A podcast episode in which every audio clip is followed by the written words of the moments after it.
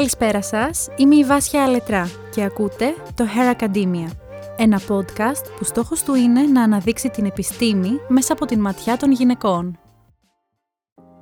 Πώς μιλάμε για την επιστήμη; Χρησιμοποιούμε ουδέτερο λεξιλόγιο για να περιγράψουμε επιστημονικά δεδομένα; Ή μήπως επηρεαζόμαστε υποσυνείδητα από την κουλτούρα και τα στερεότυπα που υπάρχουν στην κοινωνία; Γιατί τα γεννητικά όργανα του γυναικείου σώματος έχουν πάρει το όνομά τους από άντρες;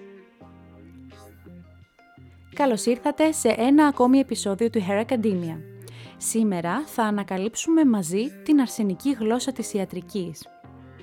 Ακόμη θα δούμε κάποια παραδείγματα όπου συναντάμε σεξιστική γλώσσα για την περιγραφή βιολογικών διαδικασιών και φαινομένων.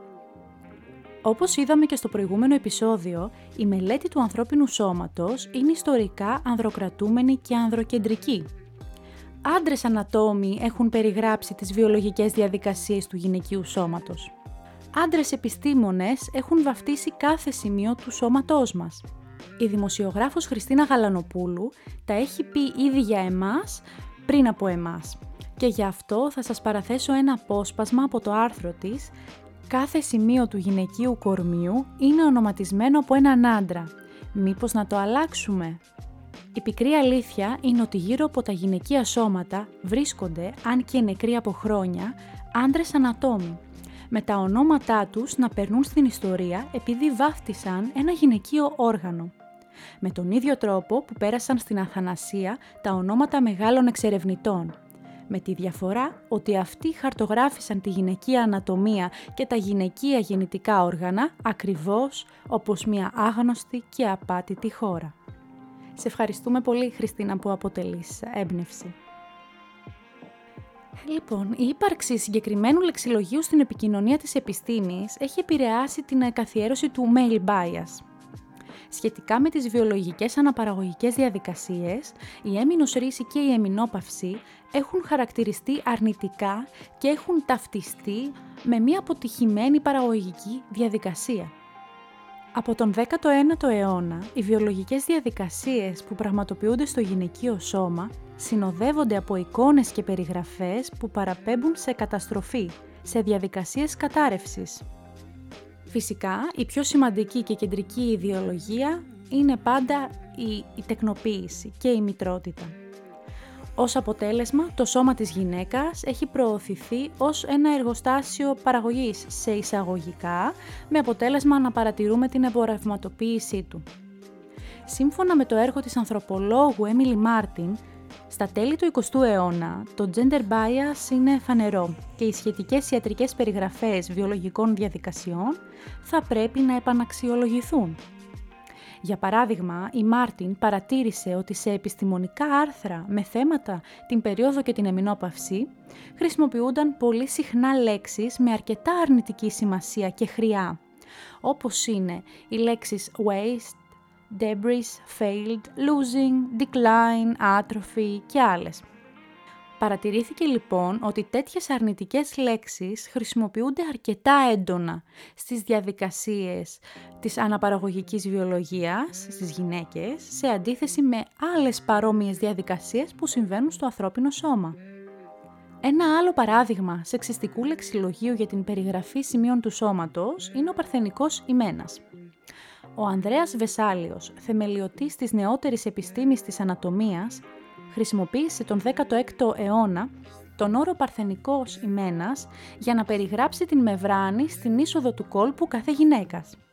Στο προηγούμενο επεισόδιο είδαμε και τον όρο ιστερία, που έχει τη ρίζα της στη λέξη ιστέρα, δηλαδή την μήτρα, και είχε οριστεί ως ψυχική διαταραχή από την οποία υπέφεραν μόνο οι γυναίκες.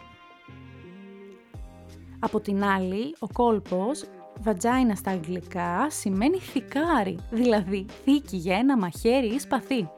Βλέπουμε λοιπόν ότι ακόμα και μέσω των λέξεων που χρησιμοποιούνται στην ιατρική, φαίνεται ότι το αντρικό σώμα αποτελεί το πρωταρχικό, το πιο σημαντικό, αυτό που βρίσκεται πάντα στο κέντρο. Επομένως, τα μέρη του γυναικείου σώματος, μιας και έχουν βαφτιστεί από άντρες, ορίζονται ως τα αντίθετα από τα αντρικά, τα ανάποδα. Σύμφωνα με την αγαπημένη μας ανθρωπολόγο Έμιλι Μάρτιν και την έρευνά της που πραγματοποιήθηκε τον 20ο αιώνα, τα στερεότυπα φύλου έχουν ενσωματωθεί στην επικοινωνία της επιστήμης. Στην αναπαραγωγική βιολογία, η κουλτούρα και τα στερεότυπα φύλου της κοινωνίας έχουν επηρεάσει τις περιγραφές των αρσενικών και θηλυκών ατόμων. Για παράδειγμα, στη διαδικασία της γονιμοποίησης, η Μάρτιν παρατήρησε ότι η περιγραφή του οαρίου και του σπερματοζωαρίου έχει επηρεαστεί από τα στερεότυπα που κυριαρχούν στην κοινωνία σχετικά με τους άντρες και τις γυναίκες. Θέλω λοιπόν να φέρετε στο μυαλό σας αυτή τη διαδικασία της γονιμοποίησης. Πώς ακριβώς την φαντάζεστε; Στον 20ο αιώνα, η Μάρτιν παρατήρησε ότι στα βιβλία της βιολογίας και τα επιστημονικά άρθρα, το σπέρμα περιγράφονταν σαν να εκπληρώνει μία αποστολή, διεισδύοντας στο άριο και μετατρέποντας το από παθητικό σε ενεργητικό. Το σπέρμα απεικονιζόταν δηλαδή ως ένα ενεργό κύτταρο που σώζει σε εισαγωγικά το άριο έτσι λοιπόν, τον προηγούμενο αιώνα τα κύτταρα αυτά συνδέθηκαν με στερεοτυπικούς ρόλους φύλου, όπου το σπέρμα είχε την αποστολή να περάσει μια δύσκολη περιπέτεια και να φτάσει στο έπαθλό του, να σώσει δηλαδή το άριο. Η σύγχρονη έρευνα έχει δείξει ότι οι βιολογικές διαδικασίες όπως αυτή δεν είναι τόσο απλές φυσικά όπως είχαν περιγραφεί παλιότερα. Για παράδειγμα, η εικόνα του σπέρματος ως πολεμιστή έχει πλέον καταρρεύσει, ε, καθώς έχει ανακαλυφθεί ότι η μπροστινή του όθηση είναι τελικά ασθενής. Αντίστοιχα, οι ερευνητές έδειξαν ότι το άριο έχει επίσης ενεργητικό ρόλο, καθώς παράγει και απελευθερώνει ένζημα που βοηθούν το σπέρμα να αυξήσει τη ταχύτητα και τον προσανατολισμό του. Πάντως, επειδή εγώ προσωπικά μεγάλωσα στα 90s, ε, εντάξει, εκτός και από τα σχολικά βιβλία και πώς το παρουσίαζαν, η εικόνα του μαχητή σπερματοζωαρίου είναι πολύ έντονα εντυπωμένη στο μυαλό μου και μέσω των μέσων ενημέρωσης.